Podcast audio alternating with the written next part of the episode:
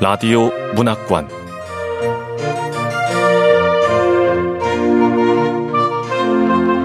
한국 단편 문학 특선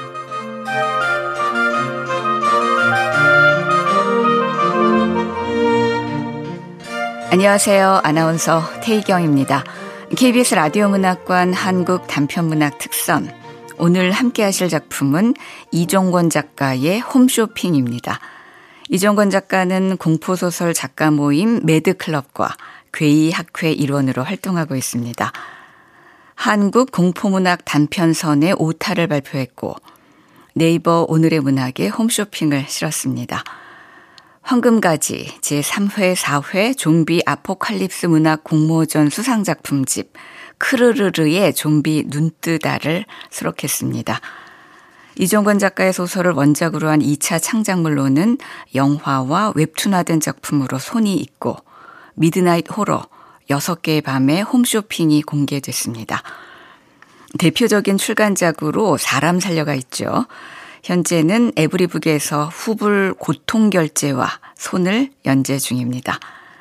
KBS 라디오 문학관 한국 단편문학 특선 이종건 작가의 홈쇼핑 지금 만나보겠습니다.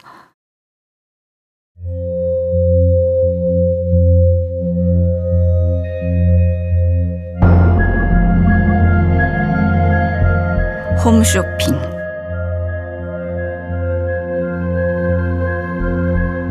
이종권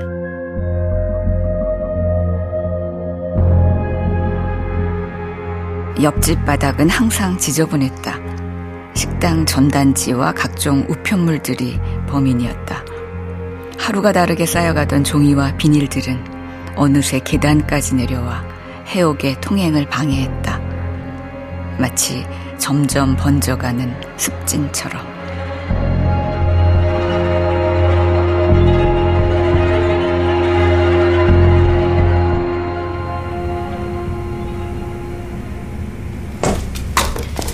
아, 아, 302호는 주소 이전 신고도 안 했나. 아, 해도 해도 너무하네. 위에 두 층만 주거용으로 쓰는 4층짜리 건물에는 우편함이 없었다. 집주인에게 몇 번이나 건의를 했지만 홀로 사는 젊은 여자의 말이라 그런지 대답이 늘 건성이었다. 아, 아 이러다 미끄러지기라도 하면 안 되겠어. 오늘 결판을 내야지. 해옥은 한쪽 발로 전단지를 밀어내고 자신의 집을 지나 4층까지 성큼성큼 계단을 올랐다. 4층은 전체가 건물 주인의 집이었다.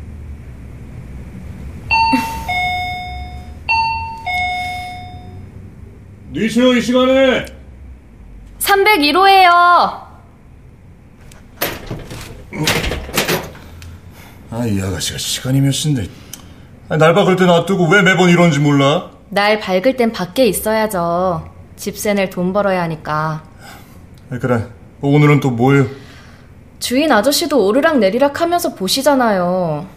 저 쓰레기들 좀 어떻게 해주세요. 그냥 갖다 버릴 수도 없고 어두울 때 미끄러지기라도 할까봐 겁난다고요. 이사한 지 2주가 넘었는데 코빼기도 안 보이는 거 보면 그냥 버려도 상관없는 것들이지. 에, 네? 설마 저한테 버리라는... 아, 아, 아, 내가, 내가 날 밝으면 싹 갖다 버릴 테니까 그 들어가기 전에 그 아가씨 거 섞여 있는지나 확인해봐요. 됐지? 네. 그럼 쉬세요. 아, 참. 그 다음 달부터는 약속대로 월세 5만원 오르는 거 알죠? 네, 알아요. 집주인은 대답 없이 문을 닫았다. 해옥이 표정을 일그러뜨리며 어지러운 3층 바닥에 쪼그리고 앉아 자신의 우편물이 있나 찾기 시작했다.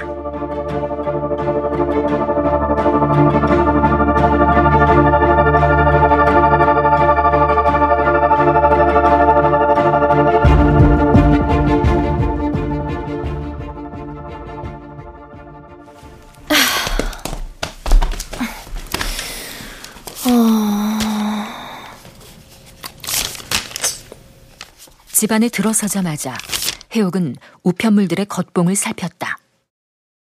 네 개의 우편물 중 세 개는 해옥의 신용카드와 휴대폰, 인터넷 요금 청구서였다. 나머지 한 개를 보았다. 청구서와 같은 크기의 우편물이었다. 음, 302호 장석윤 귀야. 옆집 남자 이름이 장석윤인가 봐. 아, 302호 앞에 다시 갖다 둬. 에이, 아니야. 어차피 내일이면 몽땅 쓰레기통에 버릴 건데 굳이 밖에 둘 필요도 없겠지. 어? 이게 뭐지? 특급 할인? 해옥은 할인이라는 말에 약했다. 잠시 갈등에 빠졌다. 남의 우편물을 함부로 뜯어도 되나 싶은 죄책감. 하지만 오래 가지는 않았다. 그냥 버리든 보고 버리든 어차피 버리는 것은 똑같으니까. 해옥이 소파에 앉아 우편물을 개봉했다. 세 번 접힌 분홍색 A4 용지가 내용물의 전부였다. 그 안에는 안내 사항이 담겨 있었다. 초특급 할인! 이번 주는 30회 특집입니다. 변함없이 오전 2시 428번에서 만나요. 발신인은 리얼 홈쇼핑. 리얼 홈쇼핑? 처음 들어보는 이름인데. 그리고 428번이 있었나?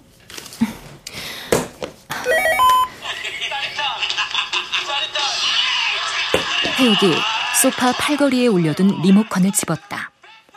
TV 전원을 켜고 채널을 428번으로 돌렸다.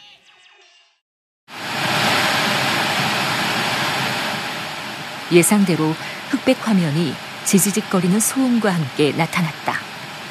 생각해보니 유선방송의 채널은 기껏해야 95개 정도였고 100번 이상으로 채널을 옮긴 적은 거의 없었다. 하지만 마약 같은 호기심이 해옥을 자극했다.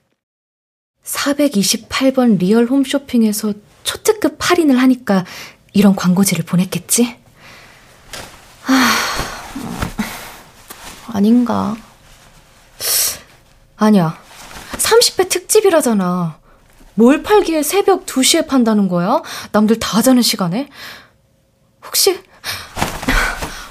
어마어마하게 싼 걸 파는 건가? 머릿속은 초특급 할인, 30회 특집, 오전 2시, 428번 등의 토막난 문구들이 제멋대로 부유하는 중이었다. 침대에 누워도 잠이 오지 않았다. 1시 15분. 시간은 지독하게 안 갔다. 해옥은 휴대폰을 잡아 주소록을 천천히 살폈다. 헤어진 남자친구의 연락처가 보였다. 저장된 이름은 여전히 여보였다. 삭제하려다 이름을 바보 똥개로 바꾸었다. 그리고 다시 주소록을 열었다. 해옥은 자주 연락하는 10명 중 하나를 골라 통화 버튼을 눌렀다. 조인이, 자고 있었어? 아, 너 지금 몇 시야? 아, 1시 30분 조금 안 됐네. 아, 자고 있었구나. 미안해. 아, 나는 네가 밤일 하니까 지금쯤 깨어 있을 줄 알고. 작년에 그만뒀거든. 6시에 아, 일어나야 되는데. 아, 진짜. 야, 나도 6시에 일어나야 돼. 치, 피곤한 척은 혼자 다 하네. 그럼 자빠도 잘 것이지. 왜 이 시간에 전화질이야? 집주인 늙은이가 집세를 5만 원이나 올린대. 아, 짜증나 죽겠어. 그럼 죽지 말고 이사를 가라. 그래도 다른 데 비교하면 싼 편이야. 요즘 보증금 500에 들어갈 수 있는 데가 흔한 줄 아냐? 아, 그럼 그냥 살아. 이니 너 혹시 리얼 홈쇼핑이라고 들어봤어? 몰라. 홈쇼핑에 관심 없어. 오늘 2시에 428번에서 30회 특집으로 방영한대. 초특급 할인. 뭐 파는데? 그거야 봐야 알지. 너 지금 그거 기다린다고 깨어있는 거야? 남자 팬티 팔면 가관이겠다, 씨. 야, 30회 특집인데 속옷을 팔겠냐? 생각 좀 해라. 생각은 너나 실컷 하고, 이제 끊자. 제발, 응? 아, 야. 428번 한번 틀어봐. 위쪽에 본전이잖아. 윗집에 손해지 어떻게 본전이야, 멍청아. 우리 집 텔레비전 100번까지밖에 안 나와. 늦는다. 어, 야, 야, 야, 기다려봐. 아.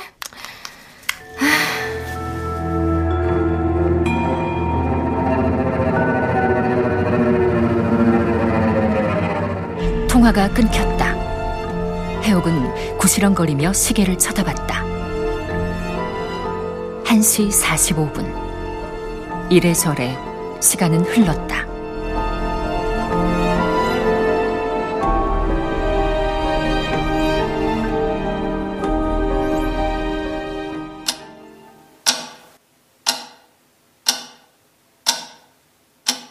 한시 58분. 해옥은 지체 없이 428번으로 채널을 돌렸다. 여전히 흑백 화면. 해옥은 냉장고에서 350ml 캔맥주를 하나 꺼냈다. 꼭지를 따고 한 모금을 목에 적실 무렵 TV에서 변화가 일어났다. 광고 없이 진행자가 나타났다. 안녕하십니까. 리얼 홈쇼핑 진행을 맡은 손영호. 황경은입니다. 진행자는 남자 한 명, 여자 한 명으로 정장 차림의 깔끔한 모습이었다. 진행자 뒤편에는 새하얀 천으로 덮어놓은 길쭉한 탁자가 있었고 그 옆에는 역시 하얀 천으로 덮어놓은 세로로 길쭉한 물체가 있었다. 길쭉한 물체는 어쩐지 움직이는 것 같았다. 어떤 날인지 아십니까? 바로 리얼 홈쇼핑이 30회를 맞은 날입니다. 매회 완판 신화를 이룩하던 리얼 홈쇼핑! 이 모든 게 회원 여러분의 덕입니다. 오늘은 여러분의 은혜에 보답하고자 조금 특별한 물건을 가져왔습니다. 금방 소진될 우려가 있으니까 주저하지 말고 전화주세요. 무슨 홈쇼핑이 저래? 광고 자막도 없고 방송 환경이 저렇게 열악한데 좋은 물건이 나올까? 지금부터 물건을 공개하겠습니다. 놀라지 마세요. 짜자잔! 에게 뭐야 저게? 해옥이 소리를 질렀다. 탁자 위에 나타난 것은 다름 아닌 곰인형이었다. 양손을 나란히 했을 때와 비슷한 크기에 빨간색 배꼽티를 입은 모습이었다. 해옥은 당장이라도 TV를 꺼버릴 심산으로 리모컨을 들었다. 아이고 내가 저걸 보겠다고 이 새벽에 정말 오래 기다리셨습니다. 요청이 쇄도한 상품이지만 워낙 고가라 엄두를 못 냈던 바로 그 상품입니다. 북유럽 현지에서 저희 담당자가 극적으로 계약을 체결했고요. 자그마치 50%나 할인된 가격으로 모실 수 있게 되었습니다. 오늘의 상품은 바로 바로 저주의 인형입니다. 저주의 인형이라고? 어 가격표가 떴는데 일십, 백, 천만, 십만 어! 미친! 250만 원? 헐 25만 원도 비쌀 것 같은데 250? 이 인형은 가격도 좋지만 장점이 많습니다. 네, 최대의 장점은 바로 저주 인형처럼 보이지 않는다는 점이겠죠. 유명한 캐릭터 디자이너를 납치해서 개발에 참여시켰다는 소문이 있을 만큼 외형적인 퀄리티를 높였습니다. 보세요. 너무 흉측하게 생겨서 집에서만 쓸 수 있던 기존 저주의 인형들과는 확실히 차별성이 있죠? 네, 누가 이 인형을 보고 저주의 인형이라고 생각하겠습니까? 곰인형이구나 하지 안 그렇겠습니까, 경원 씨? 네, 맞습니다. 그리고 성능에서도 기존 저주의 인형과는 확실하게 차이가 나는데요. 목숨까지 빼앗는 저주 인형은 워낙 고가라 살 엄두가 안 나잖아요. 그렇다고 싸구려 인형을 사자니 이건 저주인지 축복인지 모를 미미한 효과만 내고 말이죠. 하지만 이 인형은 다릅니다. 가격은 보급형 수준으로 확 내리고 성능은 거의 최고라고 보시면 되겠습니다. 도대체 뭔 말을 하는 거야? 고민형의 기능을 왜 자꾸 강조하는 거지? 아동용은 아닌 것 같은데. 자, 그럼 지금부터 이 저주 인형의 놀라운 성능 직접 보여드리겠습니다. 아, 벌써부터 주문 전화가 오고 있네요. 잠시 후부터 주문 폭주가 예상되니 갈등하시는 분들 그러다 놓칩니다. 그럼 벗겨 볼까요? 짜자자!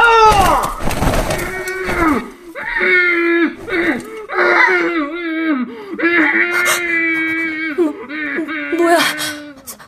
사, 사람이잖아.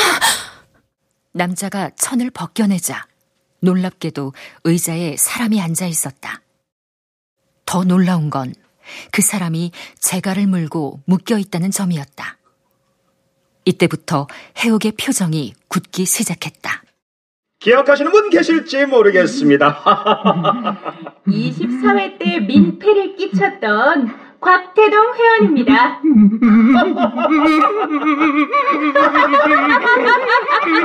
진행자들은 생글생글 웃고 있었다.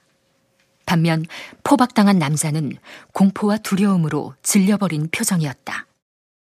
얼굴 곳곳에 핏자국이 있었고 눈과 뺨에 붓기가 있었으며 온 여기저기에 흙먼지가 묻어 있었다. 제 발로 걸어온 손님의 모습이 아니었다. 다들 아시겠지만 인형과 대상이 가까울수록 위력이 강해지지 않습니까? 자, 이 정도면 지하철에서 서로 마주 보는 거리 정도는 될 텐데요. 지금부터 차근차근 저주의 인형에 어떤 성능이 있는지 보여드리도록 하겠습니다. 지금 제가 들고 있는 이것 포스트잇처럼 생겼죠? 저주의 종이입니다. 원래는 이 저주의 종이도 따로 구입해야 되는 것 아시죠? 하지만 안심하세요. 오늘이 30회 특집 아닙니까? 오늘 주문하시는 고객님들 전원에게 저주의 종이 두 세트, 두 세트를 무료로 드리고 있습니다. 한 세트에 10장이니까 한동안은 걱정 없겠죠? 그렇겠네요. 그럼 이 저주의 종이를 어떻게 사용하는지 알려드릴게요. 저주의 종이에다가 저주를 받을 대상의 신상 정보를 최대한 상세히 기록합니다. 그냥 이름만 쓰면 동명이인들 모두에게 저주가 분산되기 때문에 상대적으로 위력이 약하겠죠.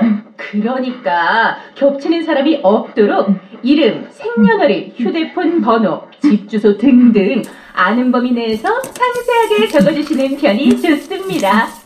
24회 민폐 회원 곽태동님의 신상 명세 제가 적어 보겠습니다.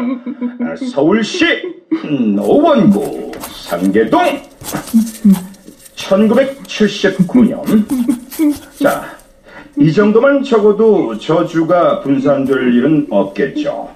이제 붙이는 일만 남았는데요. 포스트잇처럼 접착 처리가 되어 있으니 그냥 이렇게 툭 떼서 붙여주시면 됩니다.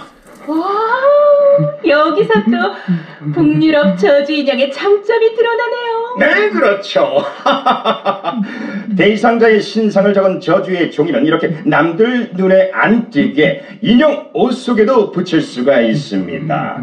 저주 인형의 옷을 입힌 이유가 이것 때문이거든요. 고객님들의 불편을 최소화하고자 심혈을 기울였다는 점 알아주세요. 자, 붙입니다.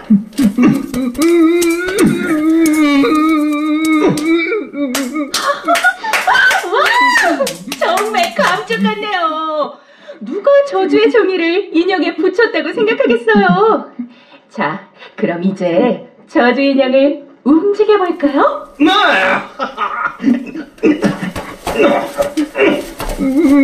남자 진행자는 고개를 끄덕이며 인형의 얼굴을 옆으로 돌렸다. 포박된 남자의 얼굴 또한 거의 동시에 돌아갔다. 이번엔 인형의 고개를 반대쪽으로 돌렸다. 포박된 남자의 고개 또한 반대쪽으로 돌아갔다. 남자 진행자가 인형의 머리를 마구 돌렸다. 포박된 남자가 정신없이 머리를 흔들기 시작했다. 속도 보이시죠? 야, 실제와 거의 차이가 나지 않습니다. 게다가 이 위력이 느껴지십니까? 저가의 인형들은 상상도 못할 움직임이죠.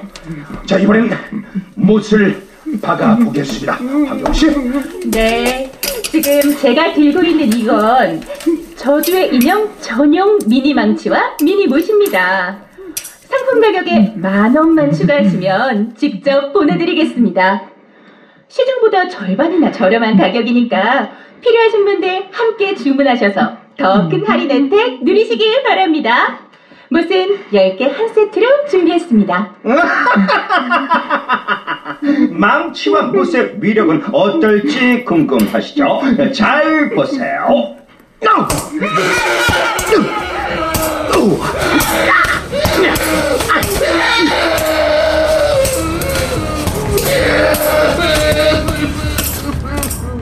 남자가 인형의 어깨 부분에 못을 대고 망치질을 하기 시작했다. 쾅쾅쾅. 소리가 끝나자 포박된 남자의 신음이 이어졌다. 어깨에는 전에 없던 검은 구멍이 하나 보였다. 그 구멍은 금세 빨갛게 물들었고 얼마 안 있어 폭죽 같은 핏물이 뿜어져 나왔다. 해옥의 머릿속에 둥둥 떠 있던 풍선이 펑 하고 터지는 순간이었다.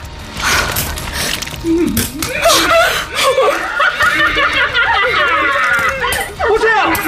여러분! 굉장하죠?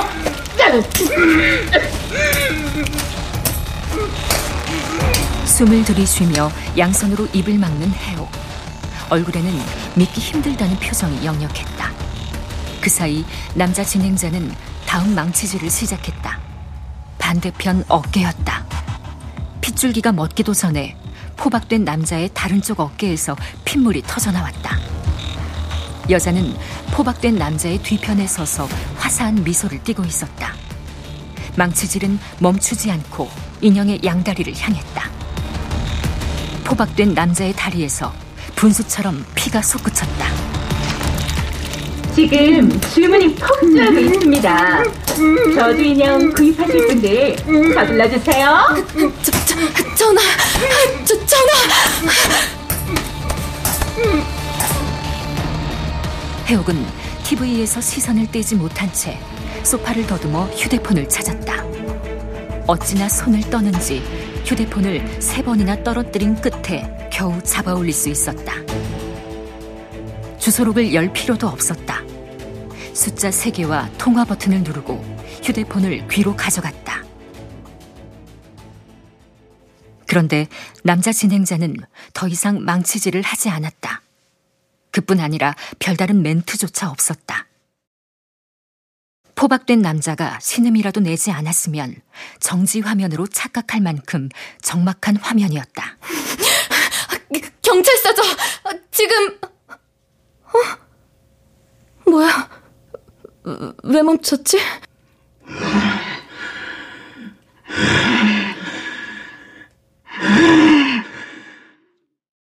숨이 덜컥 막혀 말을 멈춘 해옥.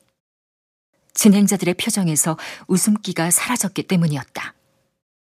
시선은 카메라 정면, 해옥과 브라운관을 사이에 두고 눈을 마주치고 있는 셈이었다. 핏물이 튀고 사방에 비명이 울려 퍼져도 사람 좋은 인상을 잃지 않았던 진행자들이 급변하자 해옥은 당황스러웠다. 그것도 하필이면 자신이 신고하는 타이밍에.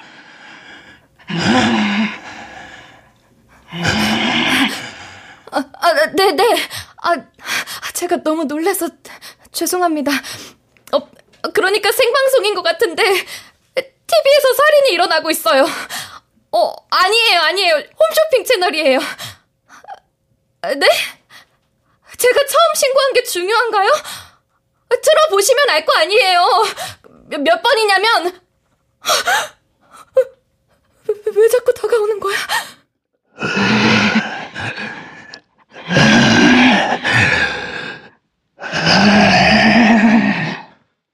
해옥이 말을 멈췄다. 진행자들이 정면을 주시하며 점점 다가오는 탓이었다. 해옥은 이대로 저들이 앞으로 나와 TV를 뚫고 자신의 앞에 설 것만 같았다.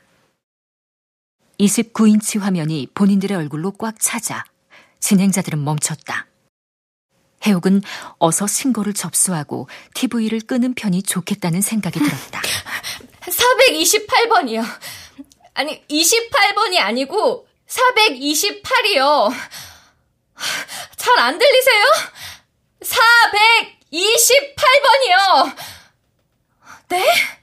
채널이 거기까지 없다고요? 아니, 들어보시라니까요. 이번에도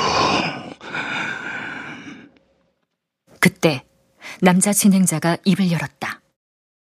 감정이 전혀 안 느껴지는 건조한 목소리였다.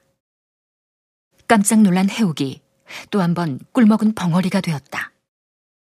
남자 진행자가 계속해서 말했다. 민폐를 끼친 회원이 나타났군요. 다른 날도 아니고 30회 특집인데 정말 화가 납니다. 서약서를 쓰고 특별 회원제로 운영을 하는데도 불량 회원은 반드시 생기더라고요. 방송은 이쯤에서 맞춰야 할 것 같습니다. 그리고 민폐를 끼친 회원에게 우리의 분노를 보여줘야겠죠? 그러면서 남자와 여자는 탁자 쪽으로 돌아갔다. 여자가 인형을 눕혀 고정시키고 남자는 아까보다 훨씬 강도 높은 망치질을 시작했다. 정확히 인형의 이마 한가운데였다.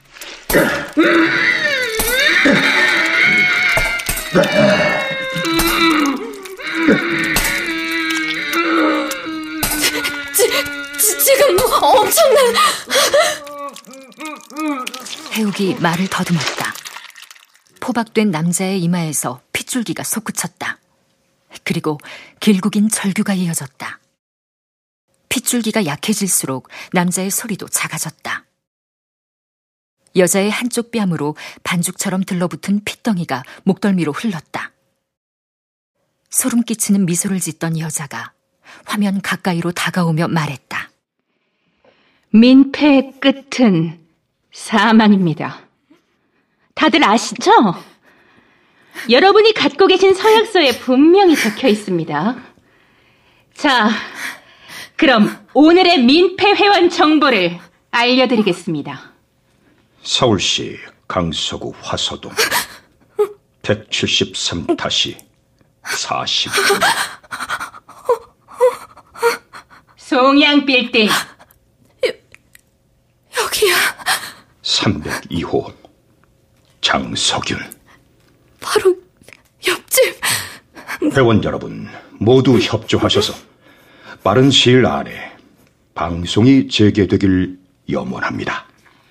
오늘 상품 저주의 인형은 현재 시간까지 주문한 고객에 한해 보내드리도록 하겠습니다. 감사합니다. 여자와 남자가 꾸벅 인사를 하자 서서히 화면이 어두워졌다. 잠시 후 소음과 함께 늘 그랬듯 흑백 화면으로 돌아갔다. 휴대폰 액정 위로 통화 종료 문구가 네온사인처럼 껌뻑이고 있었다. 시계를 보니 2시 20분. 겨우 20분 사이에 벌어진 일이었다. 해옥은 오랫동안 움직이지 못했다.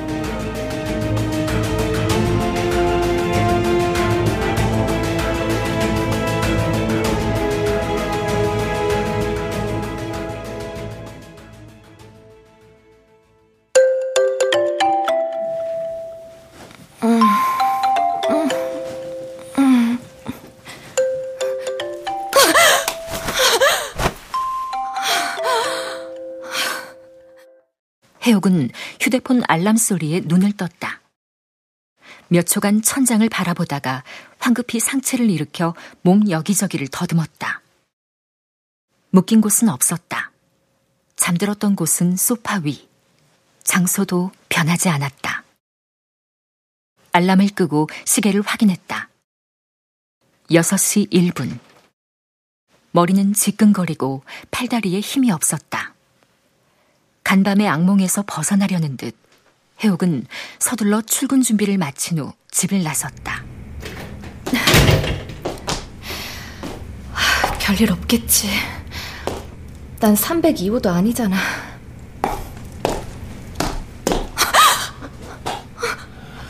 처음 보는 남자 셋이 왜 계단에 있는 거야?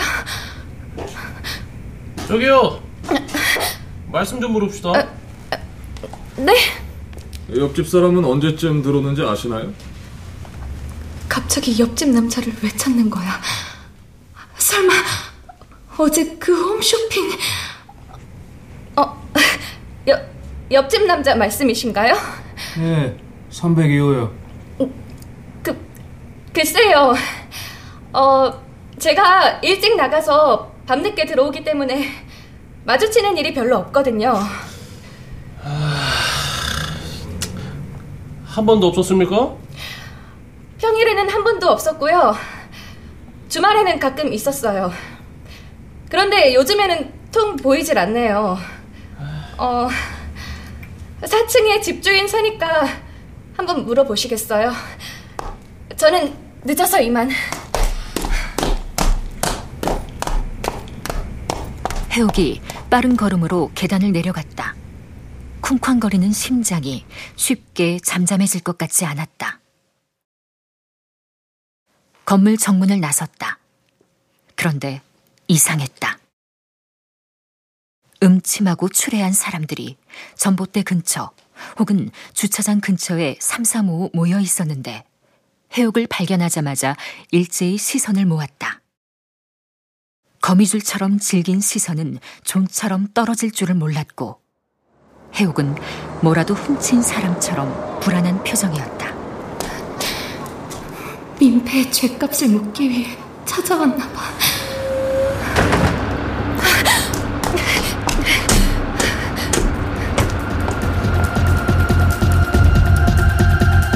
해옥은 정류장에 도착하자마자 아무 버스에나 올라탔다.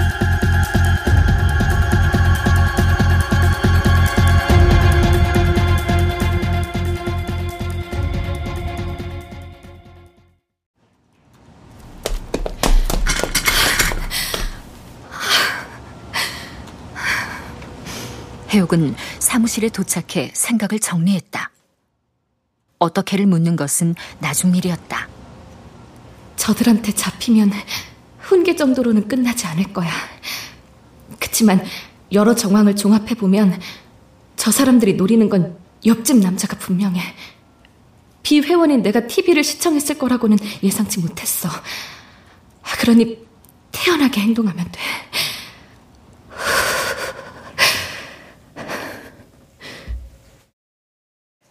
퇴근길. 해옥은 또 한 번 당혹스러운 일을 겪고 말았다. 이번엔 스스로 자처한 일이었다. 휴대폰 주소록을 보다가 바보 똥개라는 이름의 무심코 통화 버튼을 눌렀는데 어제 이름을 바꾼 남자친구의 번호라는 사실을 뒤늦게 깨달은 것이다. 그것도 그 남자가 대답을 한 후에. 여보세요. 아,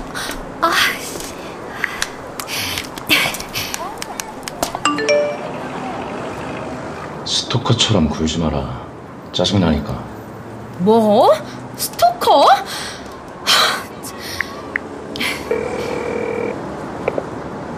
왜 또? 야, 조인이 어디서 뭐 하냐? 어디긴 집이지. 오늘 우리 집에서 자고 가라. 니네 집 가는 길에 잠들겠다, 야. 아서라. 너한테 할 얘기가 있어서 그래. 제발. 야, 졸을 걸 졸라. 내일이 휴일도 아니고, 우리가 가까이 사는 것도 아니고. 아, 진짜 심각해서 그래. 왜? 전 남자친구한테 이사간 얘기라도 들었냐? 어, 맞아. 걔가 나보고 스토커래. 하, 그런데 그거 말고 더 심각한 이야기가 있어. 어제 본 홈쇼핑에서 남자 팬티보다 쇼킹한 거라도 팔디?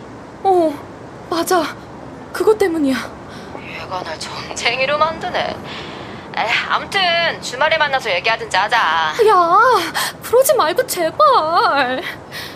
그럼 네가 우리 집으로 오든가. 왜 멀쩡히 집에서 쉬고 있는 사람을 오라 말아야. 야, 거기서 우리 회사까지 얼마나 먼지 알잖아. 나 어제도 거의 밤샜단 말이야. 그럼 일찍 들어가서 잠이나 쳐자. 매정하게. 너 진짜 이럴래? 우리 집으로 오라 했는데 분명히 네가 싫다 했어. 나 드라마 봐야 되니까 전화 끊는다. 어, 야, 조인이! 야! 아, 너 진짜. 집 앞에서 잠깐 보자. 아까 문자 미안. 다행이다.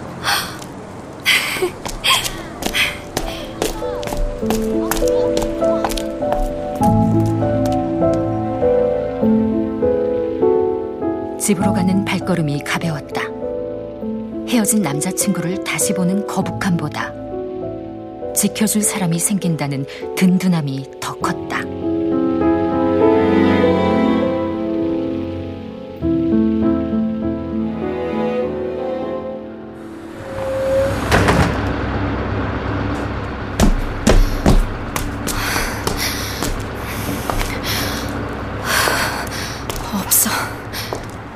버스에서 내리자마자 해옥은 주변을 살폈다. 의심스러운 사람은 없었다. 대로변을 지나 삼거리에서 자신의 집이 있는 샛길로 방향을 틀었다. 그런데 집 앞에는 여전히 남자들이 서 있었다. 해옥은 태연한 척 걸어가며 귀를 쫑긋 세웠다. 아이씨, 또저 여자네. 장석유는 어디 가고 저 여자만 보여. 잡아서 확 죽여볼까? 아이, 슬슬 짜증나는데, 씨. 아무나 붙잡고 시비 걸고 싶다. 아이. 아침보다 훨씬 과격해진 그들의 대화에 해옥은 소름이 끼쳤다. 역시 정상적인 사람들이 아니라는 생각을 하며 서둘러 걸음을 옮겼다. 집 앞에 다다르자 누군가 해옥을 불렀다. 김혜옥, 상우야. 여전히 늦게 끝나네? 일은 좀 어때?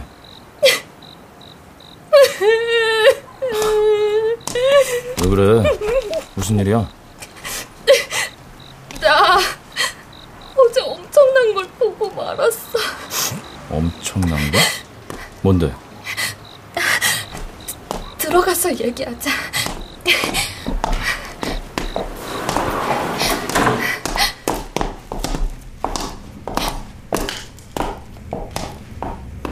왜 이렇게 서둘러? 빨리, 빨리 우리 집에 가자고. 오늘 아침에 복도에 있던 남자들 또 있어. 301호 잠깐만. 나를 왜 부르지? 그래도 뭐 지금은 지켜줄 상우도 있으니까 아무렇지 않은 척 잘 얘기하면 다신 집 앞에서 기다리는 건 하지 않을 거야. 왜요? 장석윤 씨 이사 갔다네요? 2주가 넘었다는데. 아가씨, 모르고 있었어요? 모르죠. 제가 그런 걸 어떻게 알아요? 상우 씨, 아, 이 사람들 여전히 좀 풋배기도 안 보여?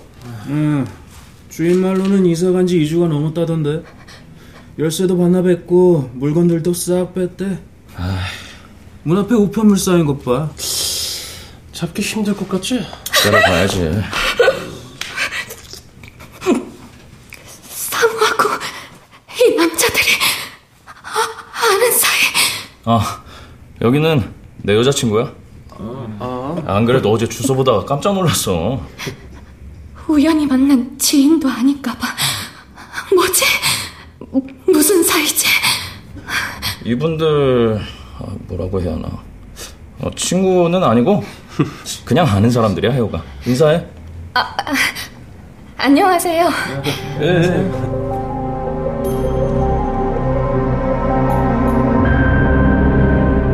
해옥이 멍한 표정으로 꾸벅 인사를 했다. 남자들도 인사를 했다. 그다지 밝은 표정은 아니었다. 카세트 테이프를 감을 때처럼 윙 하는 소리가 귓가를 맴돌았다. 해옥으로서는 선택의 기로였다. 하지만 이대로 모른 척 한다면 아예 이실직고하는 꼴이라는 생각에 해옥은 상우를 집으로 들이기로 했다.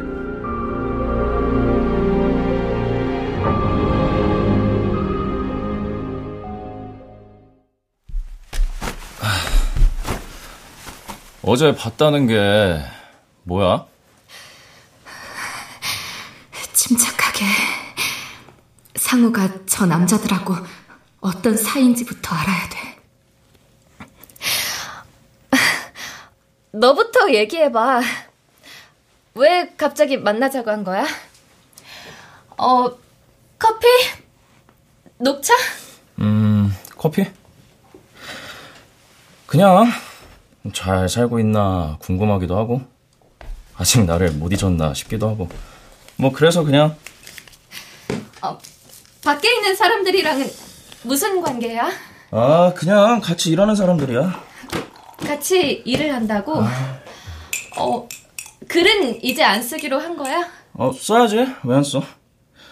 그런데 글만 써서 먹고 살기가 쉽지 않더라고 뭘 그렇게 찾아? 아 찾았다 텔레비전 좀 보려고 왜 그래? 어, 어, 어, 텔레비전 고장이 나서 시끄럽거든. 예민한 건 여전하네 커피 마셔. 그래서 무슨 일을 하는데? 수전증 있었어?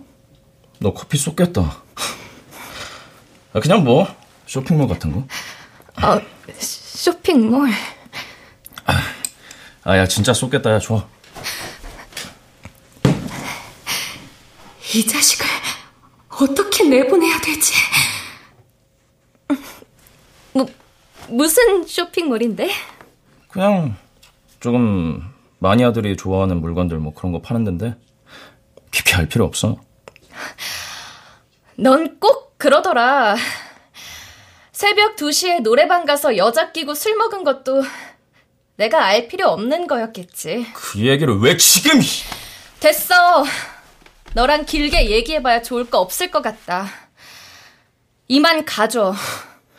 항상 내 말은 귓등으로도 안 듣지.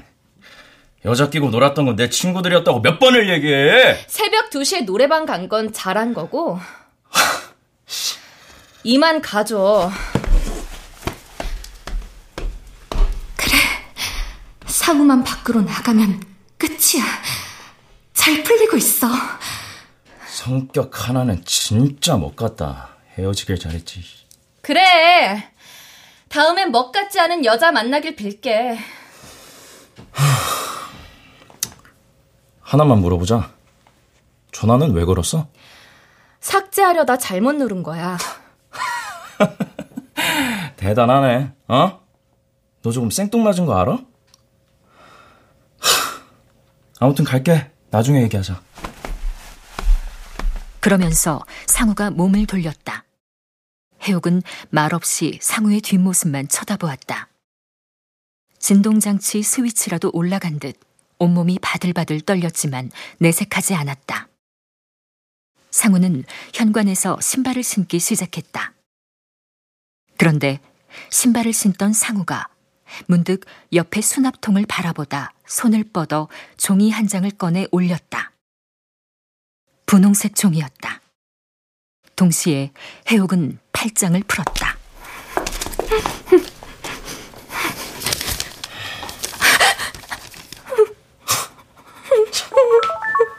아, 뭐야 또 장석윤 일주일 전 자살 안 그래도 주소가 같아서 이상하다 했는데 너였냐?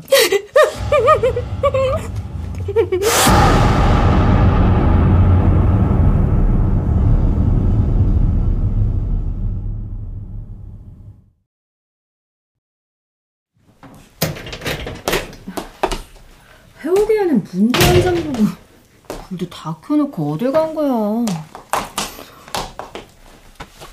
트레이닝복 차림의 이니가 현관문을 닫고 거실로 들어갔다. 다음날 입고 갈 평상복과 휴대폰 충전기 등이 담긴 쇼핑백을 소파 위에 던져두고 겉옷을 벗어 식탁 의자에 걸었다. 이니는 냉장고에서 캔맥주를 꺼내 들고 해옥에게 전화를 걸었다. 당장 뒤질 것처럼 닥달해서 오늘은 같이 자주려고 한밤중에 왔더니 전화도 안 받고. 해옥이 너 당장 전화 안 받으면 죽여버릴 거야. 이니는 소파에 앉아 맥주 몇 모금을 더 마셨다. 시간은 어느새 2시 10분. 이니의 발에 부딪혀 뭔가가 툭 하고 떨어졌다. 리모컨이었다. 맞아. 새벽 2시 428번 리얼 홈쇼핑이라 그랬는데? 어? 정말로 홈쇼핑이 있네? 기존의 인형들이 찌르고 베는 걸 위주로 했다면 이번 북유럽 저주 인형은 타격용으로도 쓸만합니다. 감쪽 같다는 얘기죠. 어릴 때 친구 머리 때리고 시침이 뚝 뗐던 경험 다들 한 번씩은 있을 겁니다. 북유럽 저주 인형은 이런 아련한 추억을 되살리는 기능도 있답니다. 친구가 아닌 누구에게라도 할 수 있다는 건 더 장점이겠죠? 아, 우리 민폐 회원은 아직 시작도 안 했는데 왜 이렇게 시끄러울까요? 그러게 말입니다. 아, 고객님들의 요청도 쇄도하고 있으니 빨리 시작하겠습니다. 저, 저기 묶여 있는 저 여자 해요 해요. 특별 편성으로 함께하고 있는 리얼 홈쇼핑. 아무래도 시간대가 좋지 않기 때문에 평소보다 일찍 방송을 마쳐야 할 것 같은데요. 앞으로 15번만 더 주문 받도록 하겠습니다. 30회 특집 북유럽 저주 인형 구매하신 모든 분들께 저주의 종이 두 세트를 무료로 드리고 있습니다. 자 이번 북유럽 저주 인형의 성능 다시 한번 보시죠. 음.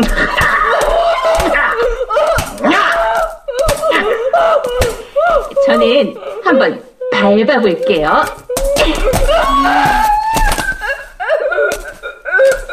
시, 시, 신고! 신고! 남자와 여자는 인형을 가지고 놀았다. 흔들고, 때리고, 던지고, 밟고, 찔렀다. 의자에 앉은 그 사람은 온몸에 봉선화물을 들인 것처럼 빨갰다. 이니는 주머니에 손을 넣어 휴대폰을 찾았다. 번호를 누르고 귀에 가져갔다. 신호음이 울리자 춤추던 TV 화면이 정지했다. 경찰서죠. 428번 리얼 홈쇼핑에서 왜 멈췄지?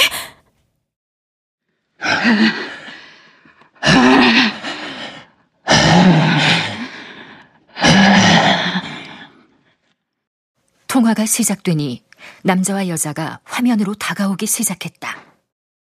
깜짝 놀란 이니가 휴대폰을 떨어뜨렸을 때 남자의 입이 열렸다. 주소는 어제와 같습니다.